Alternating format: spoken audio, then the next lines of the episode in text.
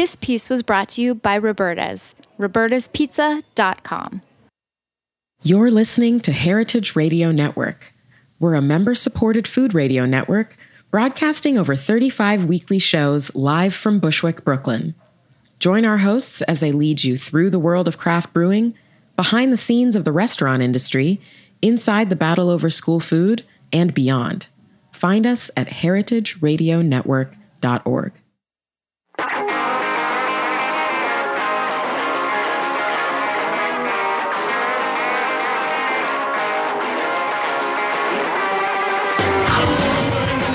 Welcome to HRN Happy Hour. It's 5 o'clock somewhere, and somewhere is Bushwick. I'm Kat Johnson, the Communications Director here at Heritage Radio Network. Our Executive Director and my co host um, is out today. Caity Moseman Wadler's feeling a little under the weather. So um, today I am joined by Hannah Forden, our Membership Coordinator. Happy Thursday. Hello. Sam Lee, our intern. Hi. And our new Julia Child Fellow, Sarah Strong. Welcome, Sarah. Hi. And as always, shout out to David Tatasciore for making us all sound good in the booth. Hi. Hey, David. that was so weird. That's great. Uh, I just wanted to be like everybody else. yeah. Hey. Hey. we're super psyched to have today's guest, Julia Bainbridge and John deBary, with us. Hey, guys. Hi. you really you fit in well. Um, Julia was most recently the food editor of Atlanta Magazine and is an accomplished writer with work in everything from from Bon Appetit to Playboy. John is one of the biggest cocktail and bar experts out there. He got his start at PDT and is now working on writing his debut book and creating a nonprofit that will improve the daily lives of professional restaurant workers. Just killing it, both of you guys. Good job. We're going to chat more with Julia and John later, but first we um, Oh, and we also have a very special game to play at the end of the show. If you listened to the last time John was on, you may know where we're going with this. Stay tuned. It's going to get weird and great. Um, but first, let's get into the week's headlines. So, on Andrew Talks to Chefs, uh, Chef Charlie Palmer sat down with Andrew at the top of the Archer Hotel in Midtown Manhattan to talk about his life and career from the River Cafe to Aureole and his collection of restaurants from coast to coast. Food Without Borders welcomed Azerbaijan born food entrepreneur and recipe developer Uli Nazabova. Uli chatted with Sari Kamin about leaving the world of finance to pursue her passion making gelato by starting her own business, Gel- Gelateria Uli, in Los Angeles. On Eat Your Words, Cathy Erway spoke to John Kauffman, who is the author of Hippie Food, and they talked about how food got political, why Paul Bragg was the original Gwyneth Paltrow, and what relics of hippie food we're still eating today. Hashtag nutritional yeast. and uh, this week, the ladies of recommended reading uh, with Food Book Fair welcomed uh, Glory Edim, who is a friend of mine and is amazing. And she is the founder of Well Read Black Girl, which is an incredible book club and festival. And everyone should go follow her on social media because she's like killing it in every possible way right now. Uh, they chatted about the pleasure and magic of book clubs um, and hashtag well read black girl book selfies and so much more. And on Beer Sessions Radio, Jimmy got everyone excited uh, for 2018 NYC Beer Week uh, with his Beer Week preview, and he had guests from Beer Street, The Well, Transmitter, and Threes Brewing. That's just a Hey, hey, hey. taste. Hey, Jimmy. Hey, hey, hey. That's just a taste of this week's content. You can listen to all 35 of our weekly shows at heritageradionetwork.org. Uh, so now we're on to events. And speaking of Beer Week, it kicks off this Saturday evening, February 24th, with an opening bash at the Brooklyn Expo Center. There are all sorts of amazing events throughout the week, so be sure to check out the schedule at nycbrewed.com. And if you are thinking about going to the Beer Week opening bash uh, and you're a Fuhmentaboudit fan, Fuhmentaboudit. Foment About It, uh, you should go to the Brooklyn Expo Center early on Saturday because uh, they will be having Fermentation Fest um, from 10 to 4. And so you can go see Chris and Mary from the show there. Um, and they'll have all sorts of fermented goods from over 40 exhibitors. They'll have seminars, beers, a mini mead festival kimchi making, sauerkraut making, and music from the Home homebrewsicians, and so many other things. So um, you can get tickets and info at nycfirmfest.squarespace.com. Home musicians. That's interesting. All right. A few more events coming up. HRN is hitting the road this, this March. Catch our live coverage of Charleston Wine and Food Festival March 2nd through 4th. Our guests will include Sean Brock, Jessica B. Harris, Gillian Zettler, who's the executive director of Charleston Wine and Food, and many, many more. We're also going to have, this is very exciting, a honky tonk performance by Dale Watson of Austin, Texas on Friday at 3 p.m. So tune in at heritageradionetwork.org slash listen to catch all of the action March 2nd through 4th. And Charleston's not even the only place you can catch HRN in the wild this month. Um, Dana Cowan is going to be interviewing Martha Hoover at South by Southwest for a very special episode of Speaking Broadly. And that's going to be on Monday, March 12th in Austin. And the next day, on March 13th, Snacky Tunes Live is taking place at the El Rey Theater in Los Angeles. The evening will feature an interview and intimate performance by soul singer songwriter Nia, interview and food from chef Micah Wexler and Michael Kassar of Wexler's Deli, and a DJ set from Them Jeans. Tickets for that show are $30 and include a plate of food. You can find more info about both the South by Southwest and Snacky Tunes live events and links to tickets at heritageradionetwork.org slash events. And right here in Brooklyn, we have another amazing event coming up on March 22nd. Uh, we're hosting an event called So You Think You Know Mezcal, an educational tasting. It's going to be at our office at 100 Bogart uh, from 6.30 to 8 p.m. And it's being hosted by Sacred, which is an incredible group um, and it stands for Saving Agave for Agriculture, Rec- Recreation, Education, and Development. So there's a lot to learn, a lot to taste. You can uh, buy tickets now at our Facebook page, or you can search it on Eventbrite. Yes, you can. John deBary, you should be there. I'm there. It's very cool. Um, all right. So, Julia, John, welcome again. We're very excited to have you guys. I want to start out by just saying it's a momentous moment that you guys are meeting IRL. Yeah, it's our first meeting. I'm not, I'm not really sure where we like initially made contact. Get you know? started in the DMs. I think it might have been a DM situation, like a DM slide, maybe like circa 2016. And then there was a sharing of book recommendations and skincare routines Yeah. and here we I'm are. like, who's this platinum blonde woman who I can like talk to on the internet? It seems really cool. no we have to longer be black friends. and blonde. I've left the club, but Once a blonde, always a blonde in True, your it's heart. Um, so, Julia, you just wrapped up a little over a year as the food editor for Atlanta Magazine. You've been, uh, you're in the middle or in a stint in Atlanta right now, but you're originally from New York City. yeah. Um, and when introducing you as Atlanta Mag's new food editor, the executive editor, Steve Fennessy, wrote that what struck him most about you was your relentless curiosity and the recognition the best food writing tells us as much about who we are as a city as it does about where, where we should go out to eat. So, what did you learn about the city of Atlanta after writing about it for a year or more? Yeah. I mean, that's a very kind thing for him to say, first of all. Um, I mean, it's true that in my writing anyway, I've always been less interested in food for food's sake and more interested in using it as a lens through which to look at other things. And I got into food through travel as a child and then through studying cultural anthropology uh, in college, where we use food to talk about culture and identity and ethnicity.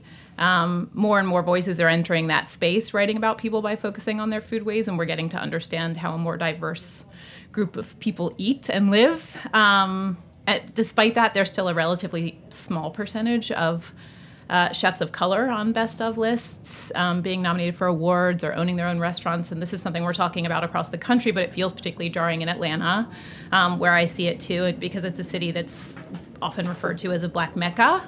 Um, so I tried to shine a light on some of those people because they are there, like Brian Furman at B's Cracklin Barbecue in Atlanta, Todd Richards, who's about to come out with his first cookbook.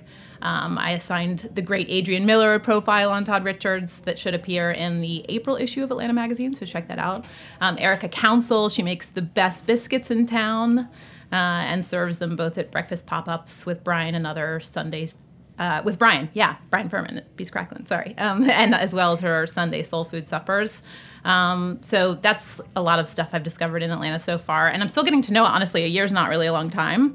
Um, there's Buford Highway, about 30 minutes from my house in the center of town, where you can find Mexican taquerias and seafood houses, regional Chinese cuisines, Vietnamese, Malaysian, Filipino food. Like, there's so much. I think people don't think of Atlanta that way. Um, and there's like a lot of, for lack of a better word, ethnic, you know, cuisines, international cuisines you can find there. I, I probably spend most of my time in Duluth, um, where much of Atlanta's Korean population lives. There is so much there. Um, Bill Addison, the national critic for Eater, says it's second only to Los Angeles' Koreatown. Wow. I think that's true though. I also was very when I was living there very obsessed with Buford Highway's farmers market Yes. because it's like to me the greatest grocery store that exists. yes. Durian, pig's feet, anything you could want. Fresh tortillas. Yes. Uh, it's like the it's it is a mecca of like food shopping. Um, And Georgia's an agrarian state. There's Yeah. like lots of farmland around, lots of urban farmers, lots of urban farmers of color in Atlanta. It's a really interesting place. Um, you also have a very, very cool apartment in Atlanta, which for New Yorkers, like if you were recently like profiled, there were some really amazing Yeah. photos. It, it is crazy. It is and crazy. as someone who lives here, you're like, how tall are those ceilings? Like it's it's unreal. But tell me a little bit about uh, the building that the apartment's in and just kind of the historic aspect of it. So it dates back to the 1920s. Um, it is listed on the National Register of Historic Places, I believe. Um, it's so they're called the Bass Lofts. It used to be Bass High School, um, and they turned that into into apartments. So I'm in the former auditorium, and that's why the ceilings you saw are soaring high uh, and have these like w- huge windows. Um, yeah, it's very hard to leave, and, I'm, and I'm thinking of moving back to New York, which like may be crazy of me. But I don't know of I don't know of any um, auditoriums that are being carved into the lofts, but I will keep an eye out for Yeah, you. okay, great. Good, thank you. Um, so switching gears, you also told us that you're exploring the idea of making a non-alcoholic cocktail book. Why is that something that you're interested in? And I'm John's Nodding written about it as well too. So Yeah, I'm yeah, interested yeah. for both of you. Well, yeah, I had the idea a couple years ago, and then I took this job, and I, so my sort of memo kind of sat there. And I wasn't drinking alcohol then. I take chunks of time off here and there. Um, so yeah, my personal interest is like many people. I have alcoholics in my family, mom, siblings, grandparents. So it's like kind of deeply in there, and I uh, that combined with like working in the food and drink space, I have lots of opportunities to drink and, and overdrink, and found myself kind of doing that sometimes, um, like abusing that perk.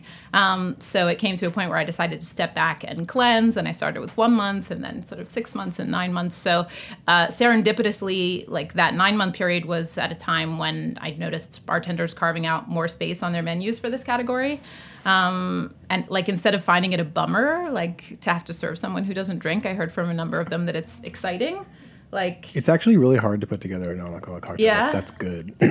Most people just throw some like lemon and ginger ale together and they call it a day. But to actually make like a drink that stands up, it's extremely challenging. Yeah. Yeah. Well, and demands are rising from consumers, right? Like a bottle of, even if it's an imported, you know, soda from Italy, it doesn't really cut it anymore. You want like a multiple com- component, thoughtful Mm-hmm. drink.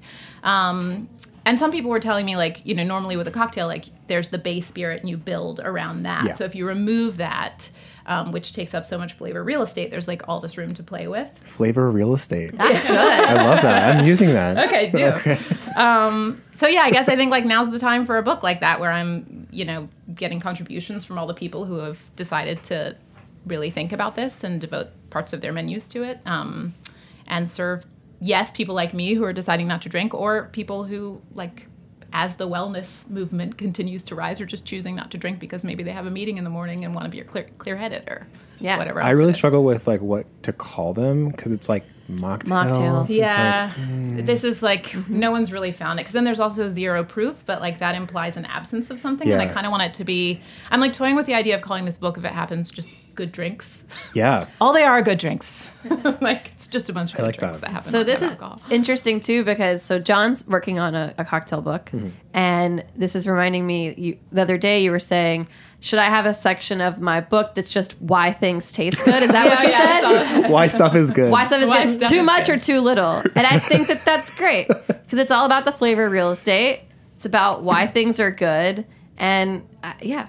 What what what more are you thinking of doing with like that kind of explanatory? Ex- well, and what is your book? Well, the book it's it's I'm tentatively calling it How to Make Drinks. It's sort of like a joke simplification of the process of creating cocktails that bartenders have either explicitly or like kind of implicitly realized over the years of creating cocktails. Uh, another word that I hate, but it's like really useful, is like mixology. Um, and I've sort of learned to love it because it's actually a useful word in terms of like a mixology is like creating a cocktail, like a recipe, and like a bartender is someone who stands behind a bar and like puts drinks together, and they're two different things, and you can be good at both or good at neither, one or the other. Um, oh, true. Yeah. yeah, that way. Uh, and it the, the way I see it, it's like a language, and bartenders are sort of native speakers of this language. And if you throw them, like if you look at this shelf over there, there's like a few things I could just throw together and make a drink that that probably tastes pretty good, but take someone off the street and say, "Hey, make a cocktail with this," they probably start crying. So, it's how to teach someone that lesson without having to give put them like years behind the bar for finding out why drinks taste good. So it's how to achieve balance, how to find out what you like, um, and it sort of she sees hopes to explain to the to the, the layperson, if you will, the amateur home bartender, that like there are a bunch of like very standard structural structured drinks, like mm-hmm. the martini, the Manhattan daiquiri, old fashioned, whiskey sour, that like a lot of drinks kind of like have like branched out from. And you can sort of trace the genealogy back there. And once you kind of learn this structure and like the syntax and the grammar and you know the thinking about ingredients as verbs or nouns or whatever and how to, how to throw those together and how to see the patterns in, in cocktails you can then start to think for yourself and you're less like less of a slave to the to the recipe um, i was Will just reading be recipes in it? sorry Will there be recipes? Oh yeah, there'll be a lot of recipes in Okay. it. But it's it's um, I just read Amanda uh, Amanda Cohen's like really awesome dirt candy cookbook, and it's it's really it's like got comics in it. It's like excellent. You should definitely check it out. And there's this whole bit about you're not the slave to the recipe, and all the recipes are very like modular. They're like you can do this if you want, or if you just don't feel like it, you don't have to do it. It's very, it'll still work. Here's why this works, and here's the structure of the of the dish. And she actually lays it out like spatially in an illustration, which is super cool. And so I'm kind of thinking about the same same sort of thing. Mm-hmm. And so here's a recipe that. If you're feeling lazy on a Tuesday night, you can just throw some meat together with a few ingredients and not do too much preparation. Or if you're feeling super fancy and you want to be Martha Stewart and like impress the shit out of your friends, then here's how to do that. But you're still using the same tools and you're using the same rules essentially to create those drinks. It's just depending how you feel, the effort can be like sliding scale. Martha Stewart, your patron saint? Yes, I'm, I'm working on becoming Martha Stewart. Oh yes. Yeah. Yeah.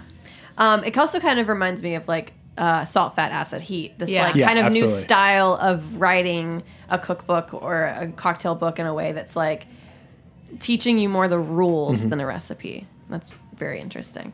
Um, so how's the book coming, by the way? It's a little by little, Yeah. chipping away. Uh, it's a little bit distant. Like the due date is like the I. It's August first technically, but I like to say the end of July just to give myself a little bit of like a cushion. And I'm a super procrastinator, so if I don't feel any urgency, I can't get anything done. But I'm trying to just like trick myself into doing like 20 minutes chunks where I just like turn off, turn the internet off, like put my phone in the kitchen and like sit, and it's just 20 minutes. Like just that, that's it. That's the deal. And then I usually end up writing for longer because I'm like into it. Um, so that's been pretty helpful. Um, but every time I approach the book, it's like I'm sort of a different person and I'm seeing it like a little differently. So it's like a lot of pieces that are swirling around. And then once you sort of get the whole thing out, then you can look at it and say, okay, so what did I actually want to say here? And then make everything make sense within that. Mm-hmm. So it's sort of like it's still coming together for me, but And ha- you you definitely like talk about the process on like social media and stuff. Has it been helpful to get to like kind of put some ideas out there and get feedback on it? yeah, absolutely, Yeah. totally. Um, I've done done some like little bits, bits of writing here and there too, and it's really helpful to understand like how an editor works. Like I didn't understand how an editor worked a year ago. Like I didn't realize what they did, and it's actually really nice to know that you have someone who can like look at your work objectively and say, okay, this is what you meant to say, or like this is sounds terrible, and let's just think about it this way, and let's pull out these bits of it, and like go fix this part of it. And so that whenever whenever I'm writing, I think a lot of people get hung up on like, oh, this isn't the perfect thing. This this sentence isn't the perfect sentence that I want to say. Like this sounds awkward. So I'm just gonna sit there and stare at the blank screen for five minutes. I just like write the write the bad thing that you don't want to write just to get through it, and then your editor or your your you as your own editor will then go back and say, okay, so this terrible sentence like meant to convey this one thing that I only figured out how to express it two paragraphs later. So you have to kind of write through all the bad writing and then like pick up the pieces and sort of sort it all out. This is why writing is the worst. Says the writer. we were just Don't do it. we it were makes just you feel very vulnerable because you're like, oh, this is so bad. Like, I hope never, no one sees this. But then, out of the five bad sentences, there's like three good ones. Yeah, you everyone know, goes and then through it. yeah, I'm curious if your 20 minutes are in the morning or in the night. in the Like, what- morning, I fall apart at like 4:30. Sorry, but but like my mental capacity goes like way down until like 7 p.m. and then I'm Uh-huh. like sort of back up. But but then I've had dinner and I'm just like over it. Yeah. I'm like a 6:45 wake up person, so that's when I do a lot. You're ready. We were talking with Julia earlier that when she was saying when she's working and writing that it helps to have like a lower ceiling. Do you have any like Like physically, This is yeah. This is only because I, all right. I, I just noticed this working in this cavernous space I have, you all, um, with these huge ceilings, and I just like it makes me a little uncomfy, and I have to go Ah. upstairs and work where the ceiling is lower. And my friend Charlotte Druckman actually writes with a hoodie on because it's the same kind of thing, like it's some Oh. kind of. I don't know. It's not containing the ideas. I don't know what I get it. It's some like it's like your weight or- awareness is being more focused. I think if you're in a large room, you're kind of trying to focus on more things because you're like, what what's out, out there that can come and come at me? I don't know. like you feel a little bit more vulnerable and exposed, so you're like not as focused. Yeah, can that could see be it. I haven't totally put my finger on it, but it, it is a truism. make- yeah. We'll get to the bottom of it. um, so I wanted to come back, uh, Julia, a second. We were talking about the non-alcoholic cocktails and things Yeah. like that. Um, what right now are you, you know, drinking, or have you kind of recipes you've come up with that you think are like super underrated, or that pe- more people should be trying? I am just getting started with my research. Um, but I mean, I, my go-to is like boring. It's going to be the you know bitters and soda with lime, but that's because like e- every dive bar even has those Yeah. ingredients. Yeah. Um, and it's just something that like makes you feel a little festive. There's like a nice blush color to it. Um, Is that a Mariah Carey reference? Feeling we had festive? we No? had okay, Kat, sorry. Kat Kinsman on in uh, January, and she was also, you know, not not drinking alcohol, and so she was she was at the bar at Roberta's and was doing the same thing, bitters and soda, and, and she she's dubbed it bits and bubs. Bits and bubs. That's a good one. Yeah. Um, yeah. I mean, if you don't drink alcohol though, because you've like struggled with abusing it, like maybe you've been through a program and you're sober, then that's not going to work because there are trace amounts of alcohol Yeah. in bitters. Um, I think like a step up from that and but something that's still pretty basic are shrubs, right? Or like vinegar-based syrups that you mix with soda or whatever else. Um, Agern. I don't know if I'm saying it right. What's a, that? A, Agern in Grand Central, the Claus Meyer restaurant. Oh yeah. Um, they're making some great ones like elderberry shrubs, Concord grape, um, and Jonas Anderson, the beverage director there. At least he was at the time when I was uh, talking with them about their NA program. He plays with herbs like dill in their NA drinks. I mean, it's really like drinking there started opening my mind up to kind of the possibilities in this category. Um, so go there if you're in New York. Yeah, for sure. Um, so Julia, in addition to writing and all the other things you do, you also have a podcast. Yes. tell us all about it. So it's called The Lonely Hour. I say it's about loneliness, but it's not a bummer. Um, I mean, I started it like I was a freelance writer for the first time in my life, and so I, I had afforded myself the possibility of like coming up with projects like that. So that's why I had the space to uh, kind of think and execute a show. Um, and what you wanted, like why I started it. Yeah, yeah. Um, I mean, a combination of things, right? Um, like this was when I was 33. I was a single woman living in New York. I was looking for partnership, not finding it, and the fact that so many of my friends were dealing with the same thing, like, kind of made me lonely for us all. Like, in looking at the, you know, combine that with the way technology's changed the dating game. Um, in some ways, like modern romance, romance was looking pretty bleak to me, honestly. Um, so, like that was sort of the personal motivation, but I was also like reading reports detailing um, our society's increasing sense of social I- isol- isolation. um, there's talk of a loneliness epidemic, but I think that language might be a little dramatic. Like I was observing the ways in which technology is distancing us from one another. I saw more and more people freelancing or otherwise working from home. Like I just wanted to explore what all of that looked like. But if All it weren't the- for technology, we wouldn't be friends. That's true. Ah. Yeah, but it's Connects interesting. people, but yeah, also Yeah. there's some disconnection. Yeah, you're kind of exploring all the different like definitions and ways that loneliness exists. It's hmm. like much broader. That Uh, what yeah. I've, that's what I've learned. I say I'm it. like cataloging people's experiences with loneliness Yeah. in hopes of better understanding it. And look, I'm not dealing with like chronically lonely people. Um, but I'm dealing with moments of loneliness in people's lives. Um, and I guess if there's an overarching goal, it's that people feel less alone after listening to these other people talk about it, um, sort of neutralizing the taboo around talking about it because there still is. I mean, frankly, when I talk about it at cocktail parties and I say the name of the show, I still get like a little, like I giggle a little bit in defense of it. I need to not do that. I'm the poster girl. I'm, I'm the lone, loneliness poster girl. if I can get it out of my mouth, I'm having trouble Julie saying it. Yeah. um, yeah. If you're the lonely loneliness poster girl, Johnny Berry, what are you the poster boy of? Oh God, that's a rough question. Ridiculousness? Maybe cute sweaters. Yeah, sweaters. Of good Good sweaters. skincare. Skincare. That could be skincare. Yeah, cats. cats. Yeah, I think so. Um, I want to talk about skincare because it's been like a platform for you lately. Like, a little bit.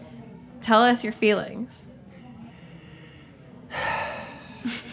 I have a lot of feelings about skincare. Stay Um, sun, exfoliate. Well, yeah, it's like I, I, I don't know. I it's I'm trying to like I did you ever read that piece in the New Yorker? I forget the name of the, the writer, but about how like skincare she discovered skincare at like I don't know two years ago as like an act of sort of political resistance, and how like the kind of taking care of your physical body is like a way to like feel like there's something to live for. Um, and I really liked that piece, and I thought that was really cool. But I have a different approach to it. Like I had acne when I was growing up. I had acne until I started like getting kind of intense about skincare, like cystic acne. That was like extremely painful, like gross. That lasted for months.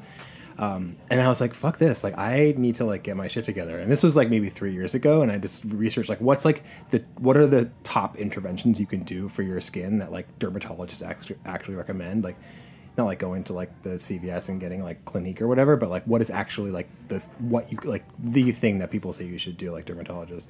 And the consensus was like retinol and SPF. So skin, so sunscreen I wear every day. It's like kind of annoying, but I do. Uh, ho for SPF, um, and then retinol. on your hands. I do on the back of my hands. Yeah. Okay. Yeah, not right now because anyway, but Yeah. uh, It's raining. don't forget. Well, actually, okay, so Ooh. So there's UVA and there's UVB, and it's really easy to remember how they affect you because UVA stands for aging and UVB stands for burning. Oh. And UVA can go through glass and clouds. So Okay. you still have to wear sunscreen even if it's uh, cloudy or if you're inside in the sun. I retract that statement. but you don't get burned. Okay. So you don't feel it, but it's still doing the cellular damage that is so bad for you. Mm, thank you. And then retinol is vitamin A, and it increases cell turnover in your skin, so it makes your skin like a little bit more refreshed and it thins the outer layer of dead skin, dead skin cells. So it helps you if you have acne and clogged pores; they're less clogged. And I started doing it like three years ago, and I don't, I haven't had like acne in like I can't even remember. So it works.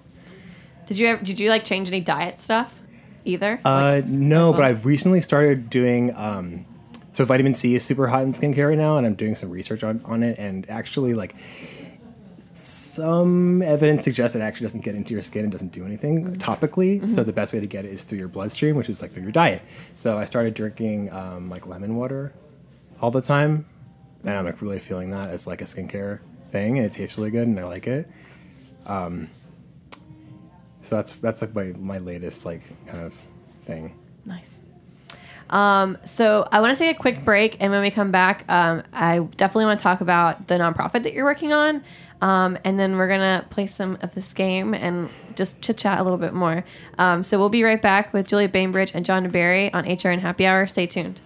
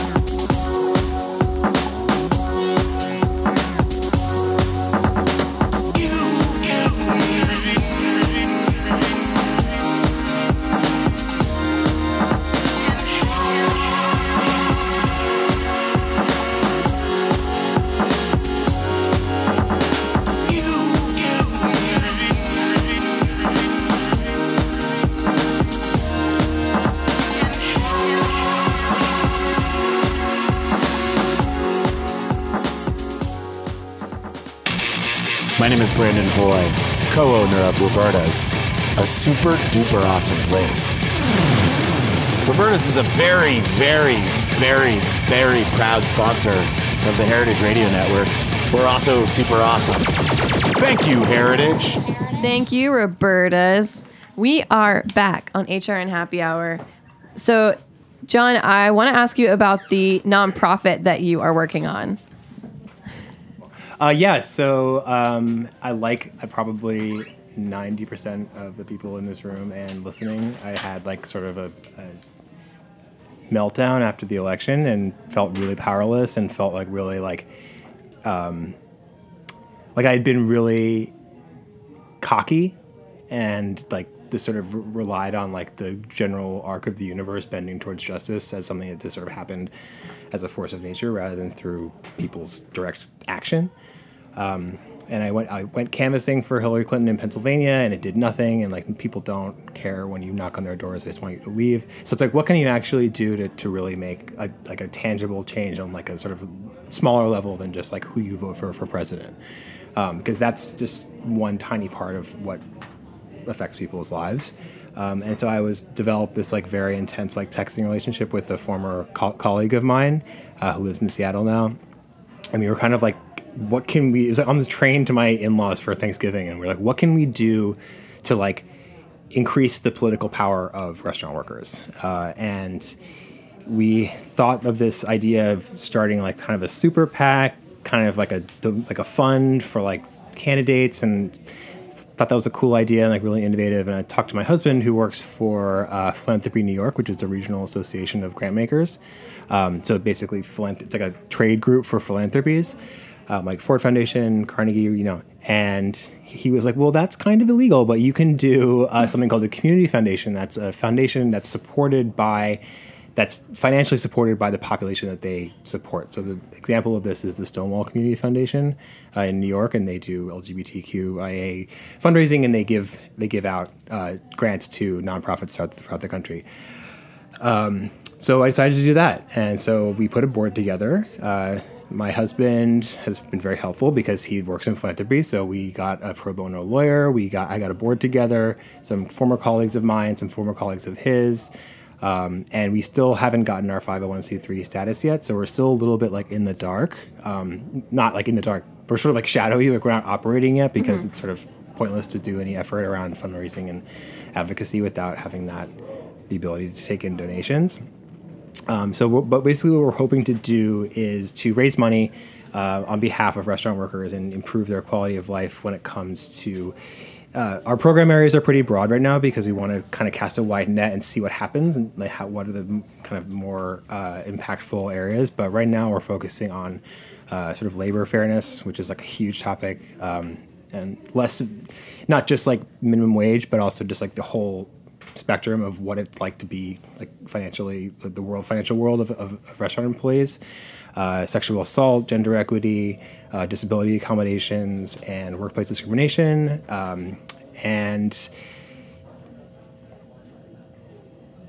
oh, mental health and substance abuse. So uh, it's less about providing a direct service to um, to the to the restaurant workers, but it's about going to existing nonprofits that, that do work in those areas and saying, hey, restaurant workers are a vulnerable population. Can you like why don't we focus on them? So it's about sort of like a my my friend from college who's a who's on our board is like she's talking about the, the soft pivot. So it's sort of say, hey, if you're a nonprofit in New York who's doing uh, labor fairness work, but not necessarily in restaurant worker community, saying, "Hey, we're going to give you a grant. You want to work together and try and improve the lives of restaurant workers." Um, and so that's we're still. I think we're probably maybe like a six months away from kind of launching, um, but stay tuned because That's it's going to be awesome. really fun. That's very exciting.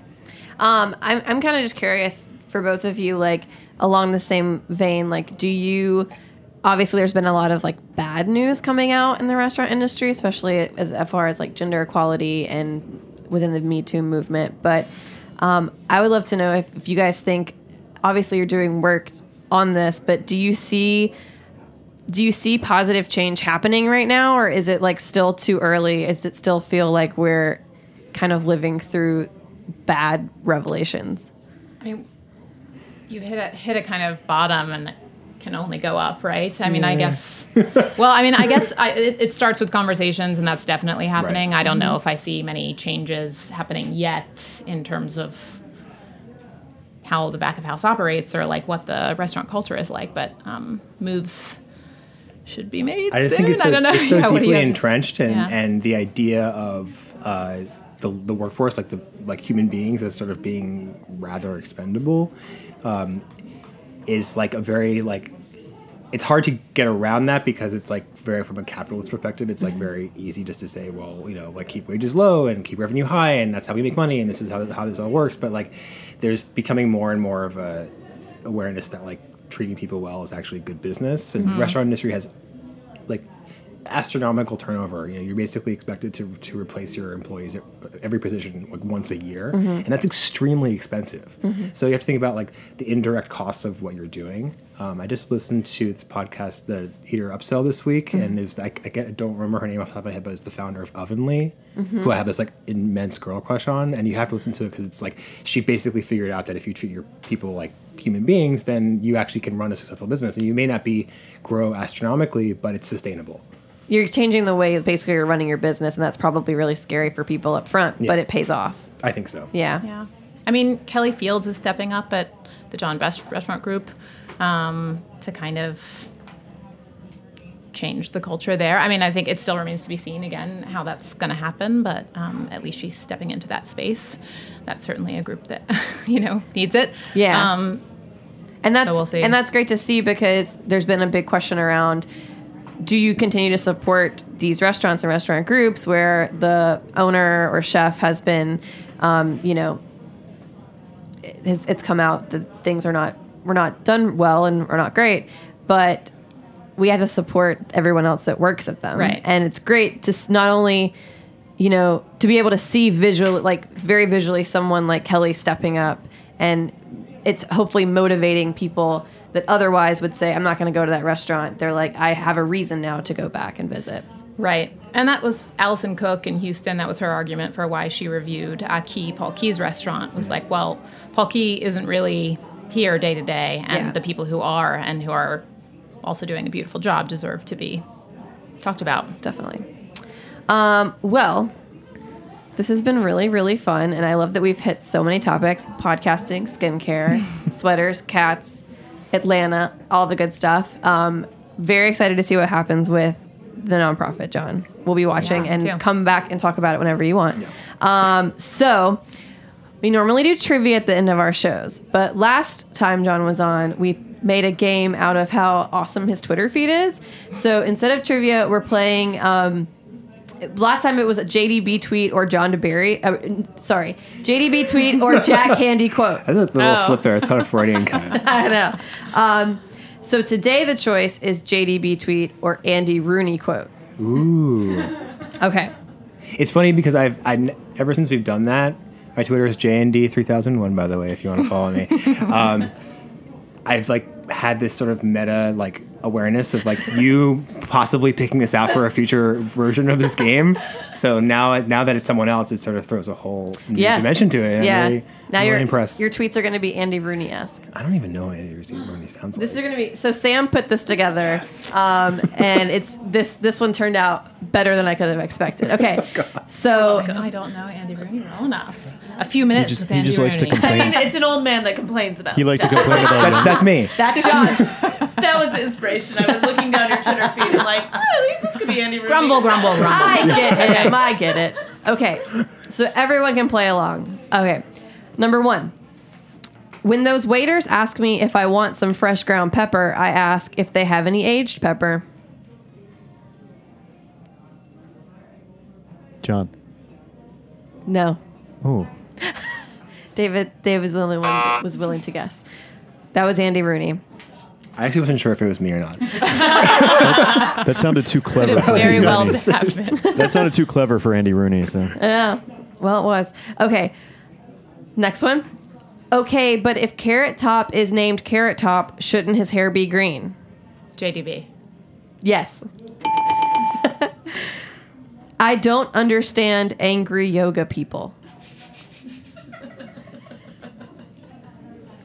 JDB. Yes. I feel like I'm I'm giving like, it was away. Andy Wrong- Rooney wrong button. around when yoga was going on? I don't think he knows That was yoga, the or knew what giveaway. yoga is. All right. The average dog is nicer than the average person. Andy Rooney. Yes. It is a human rights violation for someone to have to listen to a cat barfing. JDB. Yes. the cat. Any cat content. Dead giveaway. The dullest Olympic sport is curling, whatever curling means. Ooh. This is a tricky one. I'm going to say Rooney. Yes. I love curling. Ah, good to know. You It's would never amazing. you would never say anything bad about curling. I curling. would never say anything no. about curling. All right. I think it says a lot about us as a society that at one point we thought shampoo and conditioner in one combined product would be a good idea. JDB. Yes. Am I the only one playing here? Sorry, I'm speaking to you. no, you're great. Um, anyone who watches golf on television would enjoy watching the grass grow on the greens. Rooney. Yes. Could have been a you statement, but delivered not uh, in a Rooney way, I feel like. Yeah. It wasn't mean enough to be. Yeah, it didn't have enough flavor. yeah. You would have said much worse things about golfers. no, I'm just kidding. Okay. Uh, second to last. Ah, yes, the poached egg, because who doesn't love turning their eggs into a swirling mass of incoherent boiling nonsense? JDB, I saw that one. Yeah. it's like the the language you use is just to me a little bit more Yeah. like elevated. Okay, last one. I don't like food that's too carefully arranged. It makes me think that the chef is spending too much time arranging and not enough time cooking. If I wanted a picture, I'd buy a painting. Andy Rooney. Yep. I like that one though. That's a good one. Um, that's that's all of our JDB tweet or Andy Rooney quote. Good one. What will it be next time? What will it be? All right. Well, that's our show. Thank you, Julia. Thank you, John. you. This has been really fun. Thank Um, come back anytime. This has been great. Thanks to the whole HRN crew, our membership coordinator Hannah Forden, intern Sam Lee, Julia Child Fellow Sarah Strong, and our engineer David Tatasciore. Um, we're sending our best wishes to Caity that she gets well soon because we've got to go to Charleston next week uh, for Charleston Wine and Food. So we'll be back for, with an episode next week with guests Edd Kimber and Brian Hart Hoffman. Brian is the editor in chief of Bake from Scratch magazine, and Edd is the first winner of the Great British Bake Off. He Edd is also the guest editor for Bake from Scratch's January and February issue that's all about British baking. So tune in next Thursday at 5 p.m. for a conversation about cakes, cookies, breads, and much more. And then make sure um, the following weekend, March 2nd through 4th, you're tuning in to Heritage Radio on tour for our coverage of Charleston Wine and Food. You can listen live at heritageradionetwork.org slash listen. And then we'll have a very special episode of HRN Happy Hour on Sunday, March 4th at 4 p.m. live from Charleston Wine and Food with guests Robert Stehling and Gillian Zettler. So tune in for that special episode. We will see you next Thursday.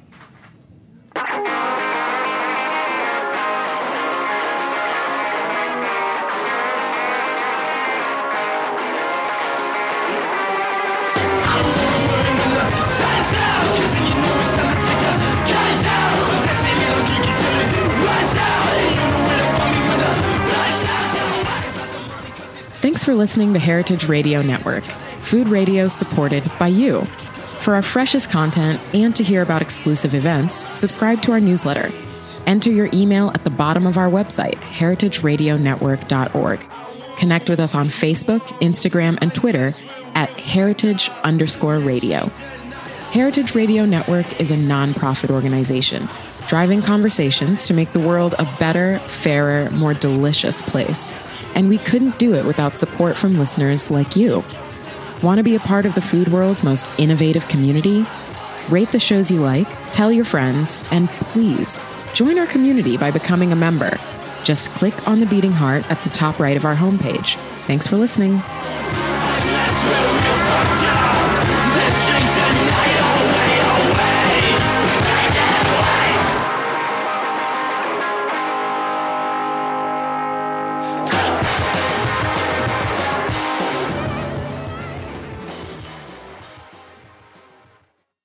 HRN Happy Hour is powered by Simplecast.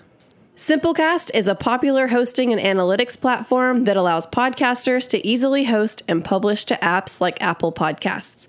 If you have a podcast or are looking to create your very first, check it out. Try it for free and save half off your first three months at simplecast.com forward slash heritage. Ever wonder what kind of podcast Julia Child would have made? Probably would have been one where she introduced you to all of her latest discoveries and favorite people. And that's exactly the tradition we're following on Inside Julia's Kitchen, the podcast of the Julia Child Foundation for Gastronomy and the Culinary Arts. Join me, Todd Schulkin, your host, and the Foundation's executive director, as I bring you inside the Foundation's world to meet the bright lights of today's food universe, just as Julia used to do from her own famous kitchen. New episodes air on Heritage Radio Network Wednesdays at noon Eastern. Listen in.